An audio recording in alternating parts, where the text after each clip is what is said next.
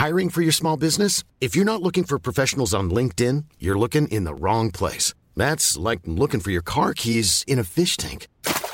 LinkedIn helps you hire professionals you can't find anywhere else, even those who aren't actively searching for a new job but might be open to the perfect role. In a given month, over 70% of LinkedIn users don't even visit other leading job sites. So start looking in the right place. With LinkedIn, you can hire professionals like a professional. Post your free job on linkedin.com/people today. When you're ready to pop the question, the last thing you want to do is second-guess the ring. At BlueNile.com, you can design a one-of-a-kind ring with the ease and convenience of shopping online. Choose your diamond and setting. When you find the one, you'll get it delivered right to your door. Go to BlueNile.com and use promo code LISTEN to get $50 off your purchase of $500 or more. That's code LISTEN at BlueNile.com for $50 off your purchase. BlueNile.com, code LISTEN. The date for the next European election has been set. From the 6th to the 9th of June 2024, every person in every member state will go to vote. Be part of the largest democratic exercise in Europe. Do not let someone else choose for you. Vote.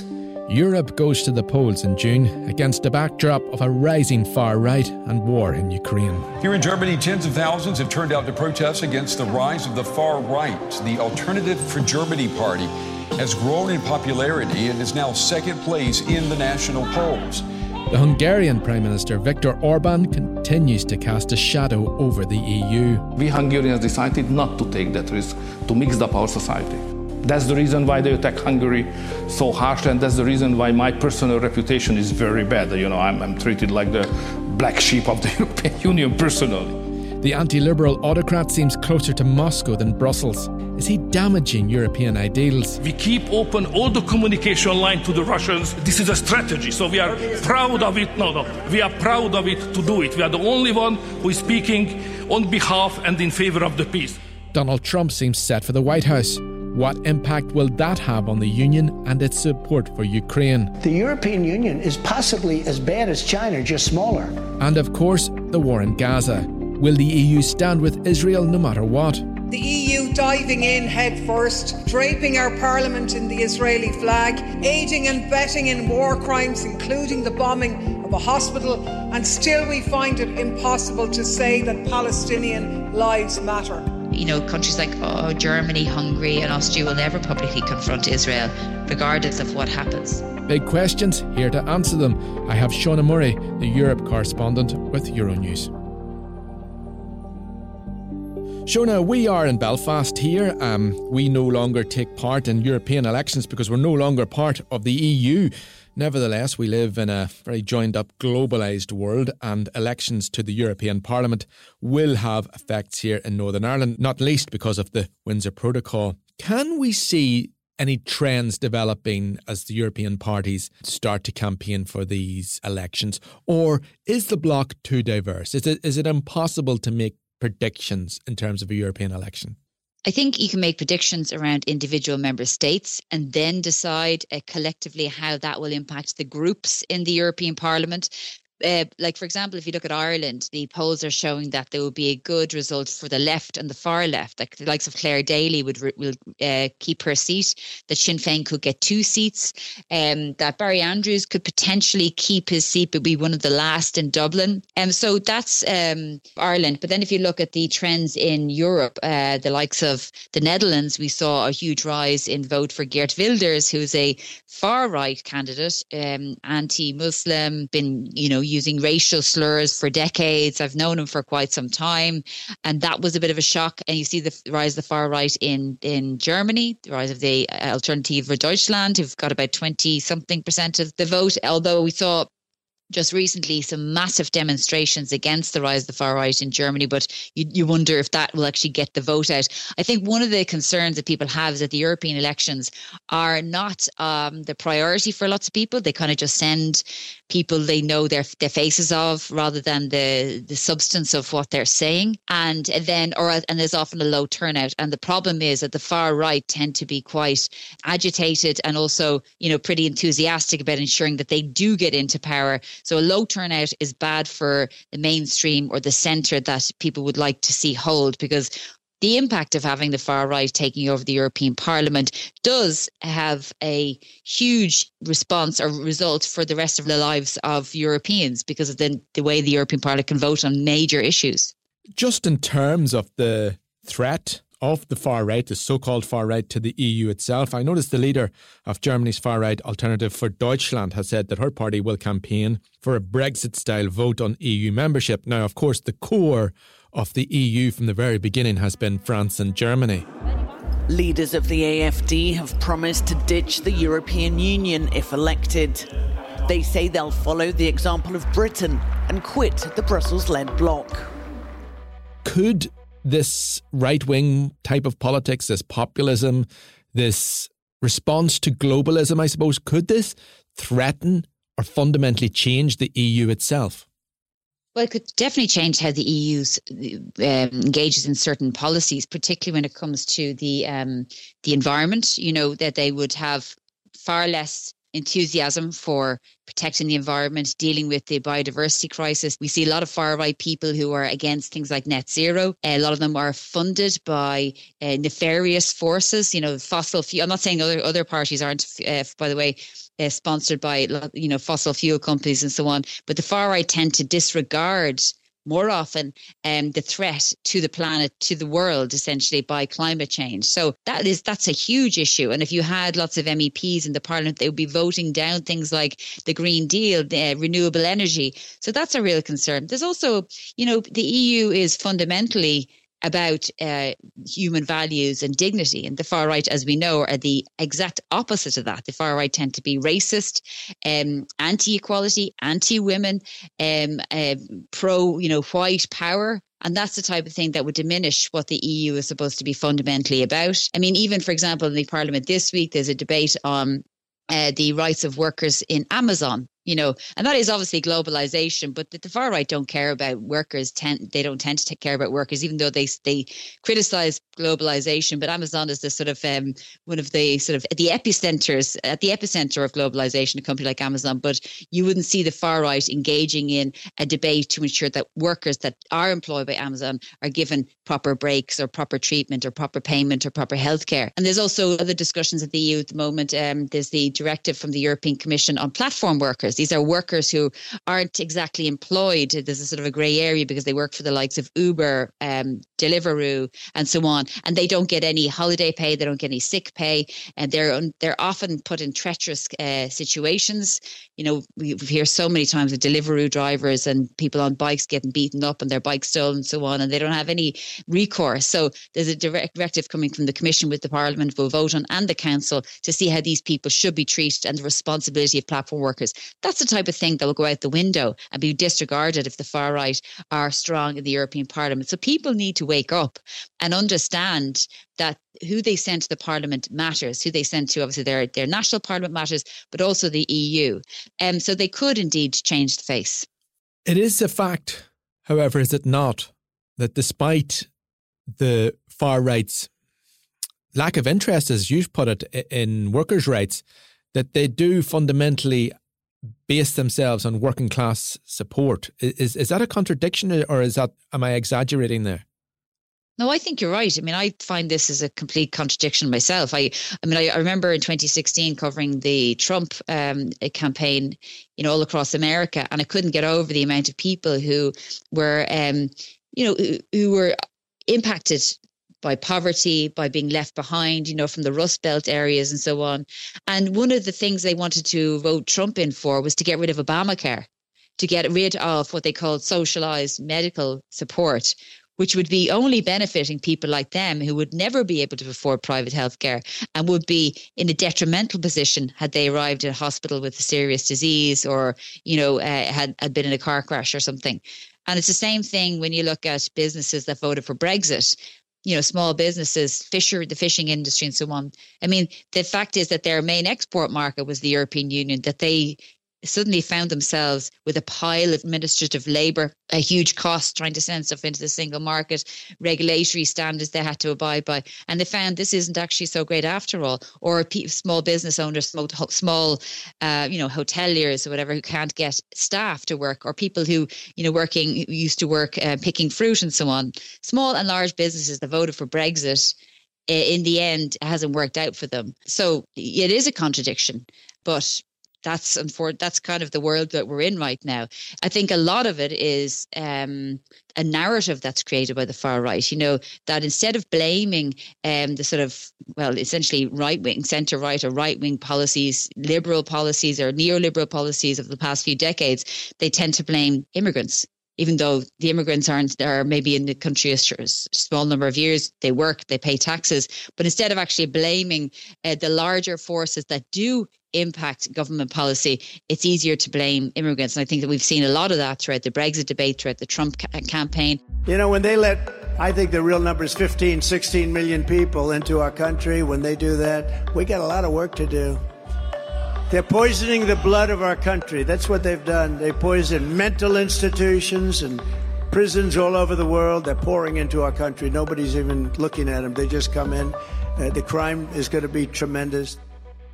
Nobody discusses the fact that, Trump was bankrupt several times, stiffed, workers that worked for him out throughout the years. Never been a friend of workers. Never been a friend of people at the bottom. He never supported medical care for poor people. If we've seen throughout his policies over the 4 years in the White House and so on, it was always about tax breaks for the rich. And yet somehow, people who find themselves in limited means think that he's the saviour. So there's the contradiction we saw throughout Brexit as well. The likes of Boris Johnson, of all people, saying that others were the elite. You couldn't get more elitist than Boris Johnson, a man who grew up in Brussels, the son of, an MEP, his dad worked in the commission. He went to Eton and Oxford. He's the Bullingdon, he's the epitome of the elite. Same with Trump and all of his acolytes. But somehow they managed to create this agenda or narrative that other people are the elite. And it's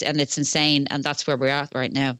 I've been to the European Parliament in Strasbourg, at least. It's a horseshoe shaped a bit, and some people ascribe to the compass theory or horseshoe theory of a political theory. Now, people on the far right tend to reject the label. People on the far left tend to embrace the label. We expect in certain places and other places that European elections can enhance the far right in a way that national elections don't. I wonder, is there in fact, in your experience covering the European Parliament, is there any common ground between what we would describe as the hard left and the far right? Sometimes you see it when it comes to Russia, because we saw the likes of Salvini from Italy, far-right minister now in Meloni's government. Meloni in the past as well, big fans of Putin, throughout the years.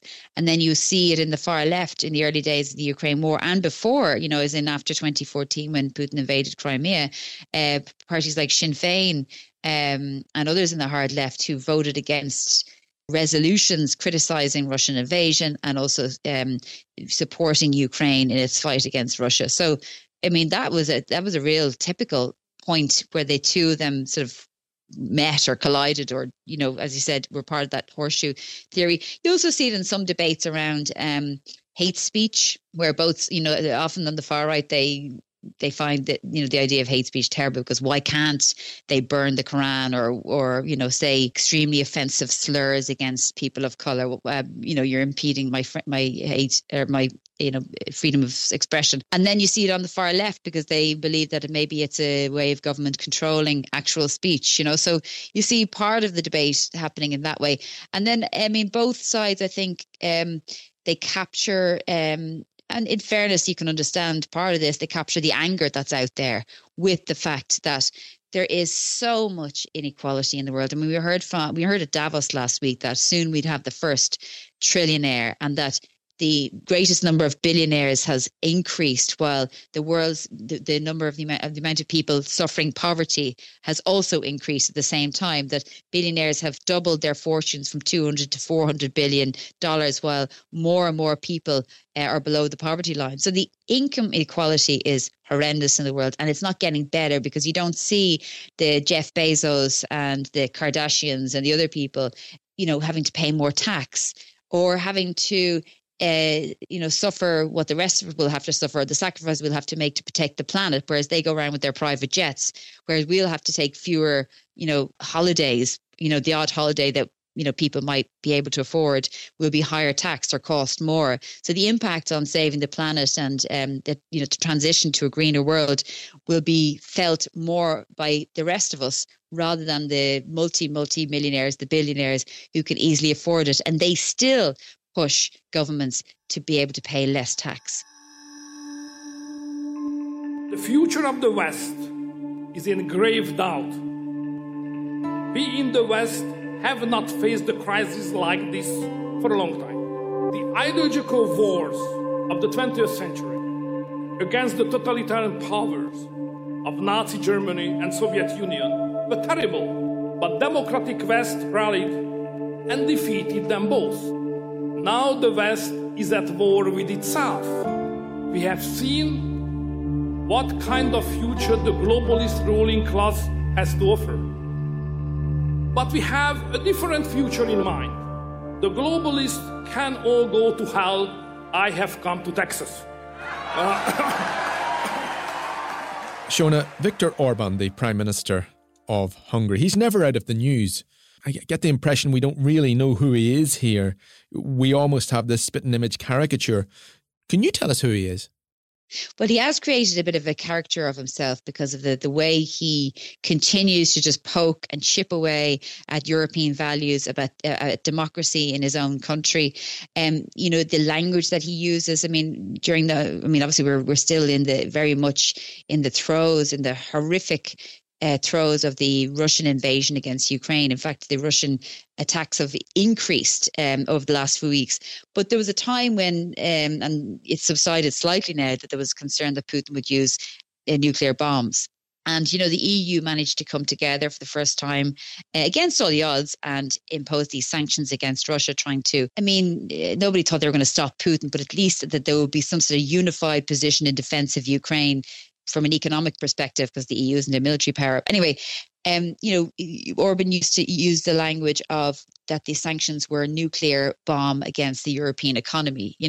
This sort of hyperbole, which is maybe he was being tongue in cheek. In some ways, he was obviously trying to be bombastic and meet the headlines. But it's also extremely gratuitous, given that there are actually people in fear of their lives and people being killed, as he spoke.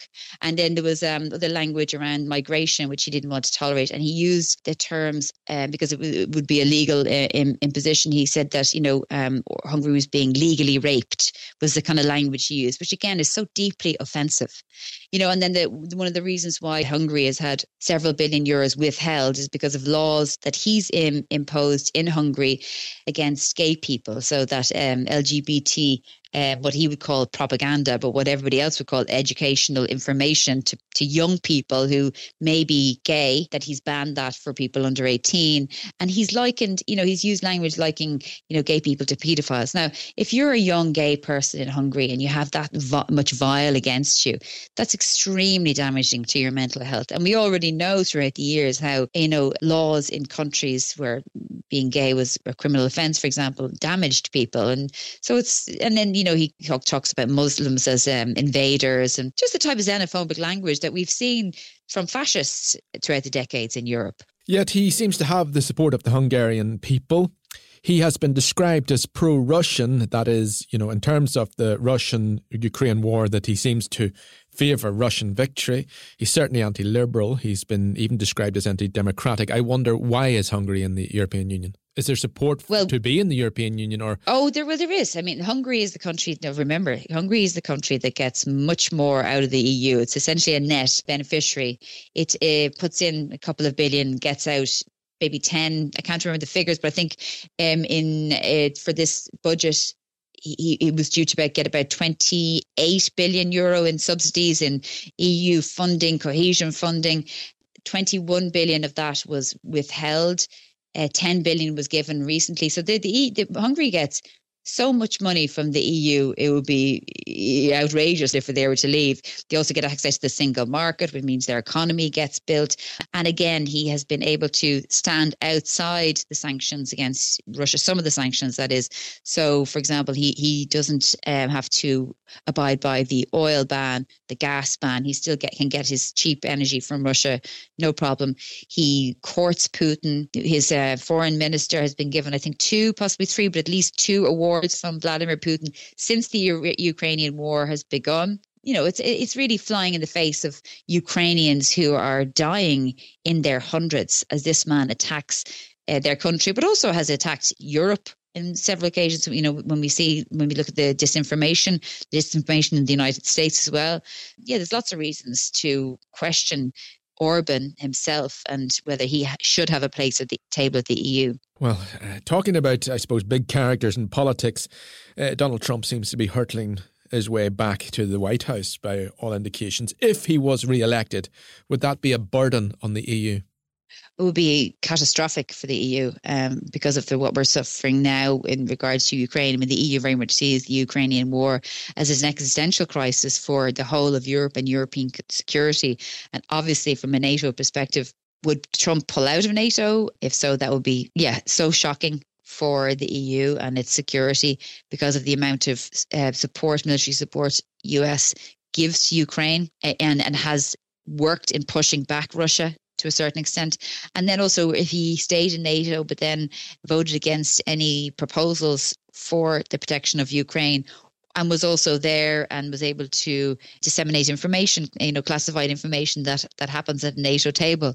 So it would be huge. And then we know that he is hostile to the EU. He's a transactional president. The American first idea is that America as a sort of larger power would have the advantage when it comes to negotiations on, trade or, the WHO and so on. So he would like to engage with individual countries. He doesn't like the European Union because it's a competitor in some ways. And also the EU is about regulations, consumer protection regulations, which is something that Donald Trump has no regard for. The European Union is possibly as bad as China, just smaller. OK, it's terrible what they do to us. European Union, take a look at the car situation. They send the Mercedes in.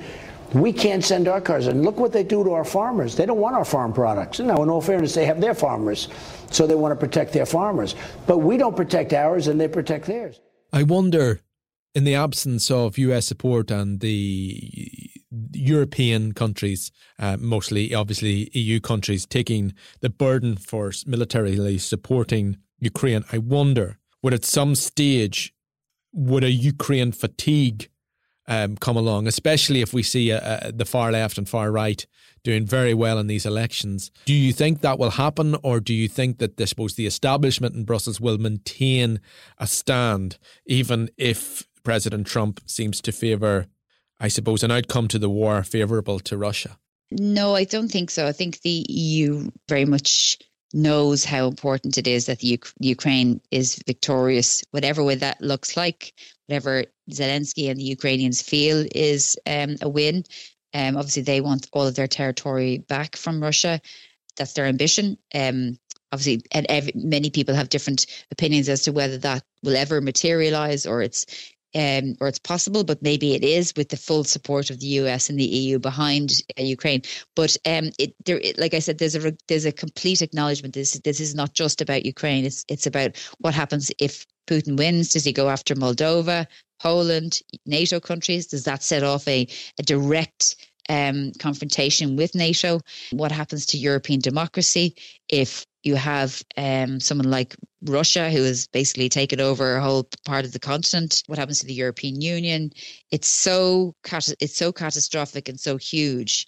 Nobody really knows. Like it's almost unlimited how bad things can get if that were to happen. And obviously, a Ukrainian surrender would lead to probably millions more refugees heading towards Western Europe. All of these countries would have to deal with that. And never mind, as you say, the Russian forces much, much closer to the heart of Europe. The EU has been seen by many, I suppose, in Ireland, and especially because of the stance of Ursula von der Leyen, as giving Israel an absolute cover no matter what they choose to do. And certainly Germany, for historical reasons, will back Israel no matter what. I wonder now, given the sheer amount of the houses and the infrastructure and the hospitals in Gaza, UN connected people saying, you know, life will no longer be possible in Gaza. I wonder if the Gaza population is removed either in part or entirely from Gaza, would the EU and Germany still support Israel in that? It's a very hard question, because the EU, I mean, we've heard that the EU has a consensus on the two-state solution. Now, how to achieve that is there is no agreement on. And, you know, you'd wonder maybe are some countries saying it because it's been policy for so long that they wouldn't want to move away from it, because obviously the self-determination of the Palestinians is their right.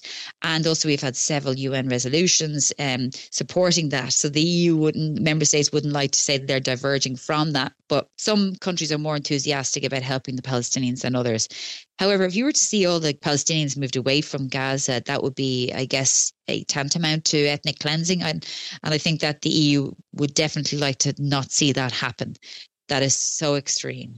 But that's what the language we've heard from Israel so far. You know, countries like Germany, Hungary and Austria will never publicly confront Israel, regardless of what happens. So it is very tricky to see what to do. And I think, you know, a domestic debate in each country does influence member states. And for example, in Ireland, there is a huge support for the rights of Palestinians, but in other countries less so. And in particular in Germany, because of their horrific history from the Holocaust, you don't see as many loud voices saying, well, we need to obviously support Israel's right to defend itself against terrorism. And, you know, after the horrific terrorist attack on October 7th. But the question is whether Israel is in excess of that and engaging in what we've seen, which is the demolition of houses, and municipal buildings, schools, colleges, hospitals, and so on, which are protected under international humanitarian law as civilian objects. You know, so there's so many questions over that.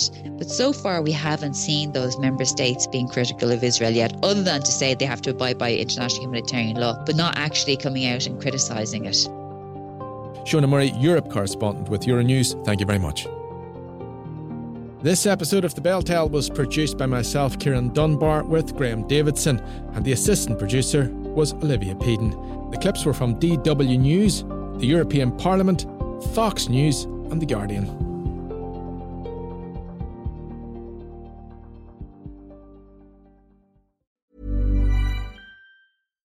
Hi, I'm Daniel, founder of Pretty Litter. Cats and cat owners deserve better than any old-fashioned litter. That's why I teamed up with scientists and veterinarians to create Pretty Litter. Its innovative crystal formula has superior odor control and weighs up to 80% less than clay litter. Pretty Litter even monitors health by changing colors to help detect early signs of potential illness. It's the world's smartest kitty litter. Go to prettylitter.com and use code ACAST for 20% off your first order and a free cat toy. Terms and conditions apply. See site for details.